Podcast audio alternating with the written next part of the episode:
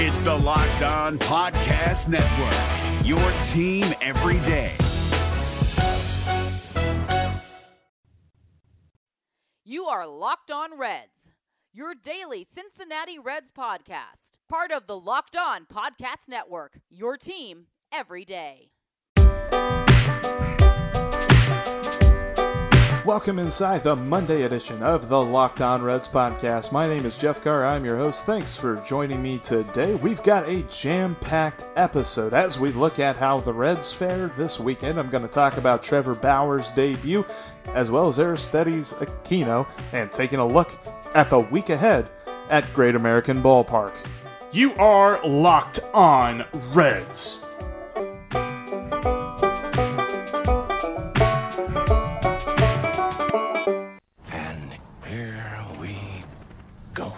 What a strange weekend it was. Thanks so much for joining me, guys. Welcome into the show. If you're not already done so, make sure that you're subscribed on all the major podcasting platforms like iTunes, Spotify, Google Play, Stitcher, Himalaya Podcasting app, all that good stuff. Hit us up on Twitter at Locked On Reds and at Jeff Carr with three F's. And give us a call on the Locked On Reds line at 513 549 01 five nine. I've got a couple of calls. We might get to a few of them here on today's show. We'll just see how long I ramble. Also, oh, before I forget too, make sure you check out lockedonreds.com for even more content. Okay, so the Reds, they split the weekend in Atlanta. They officially win the season series with the Braves. They take four of the seven games against the Braves. Now, Mind you, whenever they came into Atlanta this weekend, the Braves were 20 games over 500. We're not talking about some team that's floundering just like the Reds. We're talking about a team that is on top of the AL East and looking forward to October. And the Reds played them very well. In fact, they really should have won that series. Saturday's game was a very frustrating one in which they decided to walk nine people including walking in the game tying run in the or no, sorry, not game tying run, the go ahead run in the bottom of the eighth inning. They were able to tie the game in the top of the ninth. We're going to get to all that in just a second. But first, I want to lead off with Trevor Bauer. Trevor Bauer made his debut on Saturday. Now, there were a lot of good things. He flashed a curveball, breaking ball, slider, curveball, whatever. The thing just moved. It was crazy. It it did get a lot of crazy swing and misses, but the problem was he wasn't able to locate it very well. His his debut as the as a Red here in 2019 remind me of a lot of another debut in 2019, and that was Sonny Gray. You guys will remember a lot of you uh, will remember me disparaging the weather and how it was 30 degrees outside and Sonny couldn't get the spin on his fat, or on his curveball and just everything was all a mess. He was bouncing his curveball in the dirt constantly.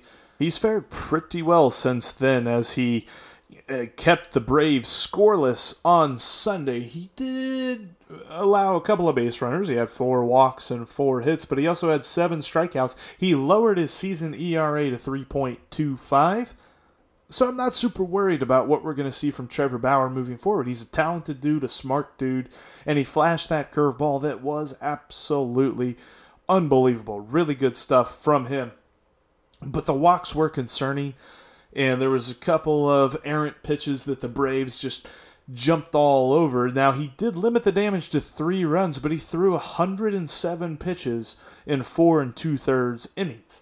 So I, I think he was pressing. I think he was trying to make a great first impression, and he was overthrowing a lot of things really early, and that set him up for a long day the rest of the way.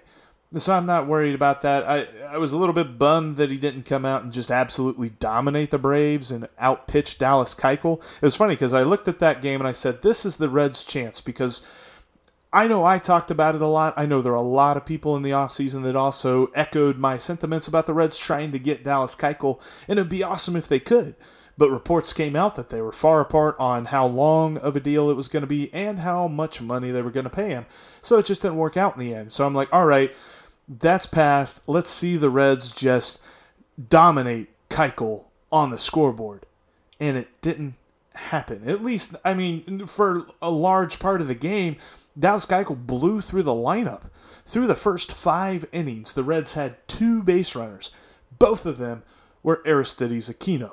He had a single and he had a walk. Now, in the sixth inning, they were able to jump up on the board, and Aquino hit a three run home run to tie the game, and it completely erased the frustrations of the first five innings.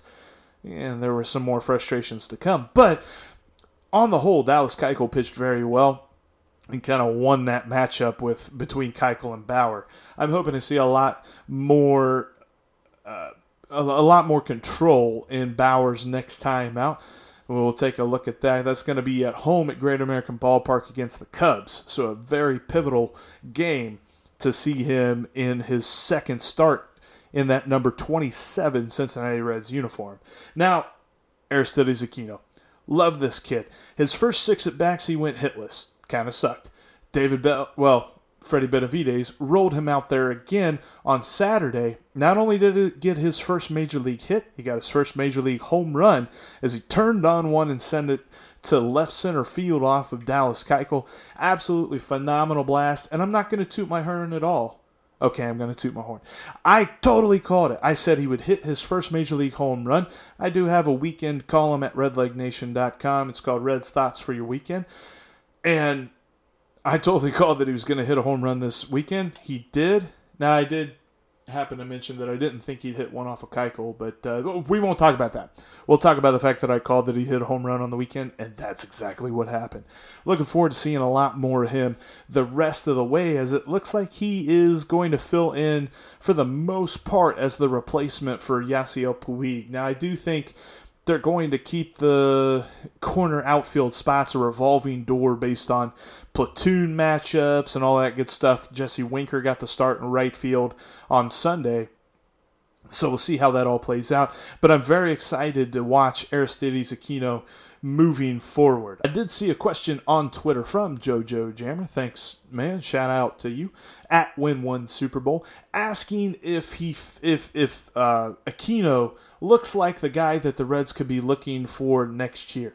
Now I don't think I'm ready to say that just yet. Having only seen him for a couple of games, I'm very happy with what I've seen, but at the same time, I'm cautiously optimistic about him. I'm not going to slot him in as the everyday right fielder for 2020 and beyond, but boy, it would be something if they could do that because you're talking about a really well cost control guy that's not going to break the bank next season to be in your everyday lineup. That would be huge. So we've still got a little under two months left to see what Aquino's got in the tank, and I think we're going to see a lot from him because I think he's going to get a lot of opportunities to do so. Now we're going to take a quick break here on the Locked On Reds podcast. when we come back, we're going to take a few Locked On Reds line voicemails. We're back on the Monday edition of the Locked On Reds podcast. Thanks so much for joining me today. It was awesome on Sunday to see Tucker Barnhart hit the go ahead three run home run there in the top of the 10th inning. It was awesome to see him flash the bat, flash the power. I think that he's going to be just fine the rest of the way now, whether or not he quiets the critics this off season, because everyone looks at catcher as a huge hole in this lineup right now. I'm hoping he can prove us all wrong the rest of the way out. But with that being said, I had to put that in there because I like Tucker. He's a good guy. I, I, really pull for him a lot, hoping to see him bounce back. Let's take a couple of calls. Hi, Jeff. It's Jordan. I've uh, called a couple times on here. Um, I'm a big fan of the podcast, and uh, I was just uh, curious if you if you uh, knew of the prospect uh, Joel Kuhnel uh, for for the Cincinnati Reds. He he's played in Double A and Triple A this year. He's played 38 games, and uh, he has a ERA of 2.14 in, in both uh, in state uh, stages. Um, and uh, I, I was curious if, if you thought that they would give uh, him a chance this year because he's got some pretty nasty stuff from what I'm seeing. And, um, he his fastball hits triple digits and uh, his slider hits um, upwards to 93 miles an hour. It, it's um, and uh, watching some videos and stuff. It's pretty impressive. And I don't know if you've seen him play or or what. I, I certainly have not, but um, I I was just uh, curious on on your thoughts on this on this um, prospect. He he looks pretty impressive, but yeah, I appreciate you uh, taking my call and uh, go Reds. Thanks, Jordan. Recurring caller Jordan, that is. I appreciate the question there. Joe Cornell is a guy that I've seen, and probably just butchered Joel Cannell, Joel Kunal, something like that. But something I've seen is a guy that I've seen Doug Gray talk a lot about. I have not personally watched him pitch, but just looking up some of his numbers and different things that people report on him, I I really hope he gets a call here soon. If not, uh, before September, definitely after the September roster expansion, and to see what he's got. He's got some really good numbers in the minor leagues. Like you mentioned, the ERA, but he also has a really good strikeout rate, at least right now in AAA in the 14 games that he has pitched. He has a 10.9 strikeout per nine innings rate. And in Double A, uh, it was a little bit lower than that, but he also kept his walks down, and same for in uh, high single A and in low A. He was able to keep those walks down. So right now it shows that he's got four walks per nine in the AAA. But again, small sample size. We'll see how everything evens out. But like you said, he's got a plus plus fastball.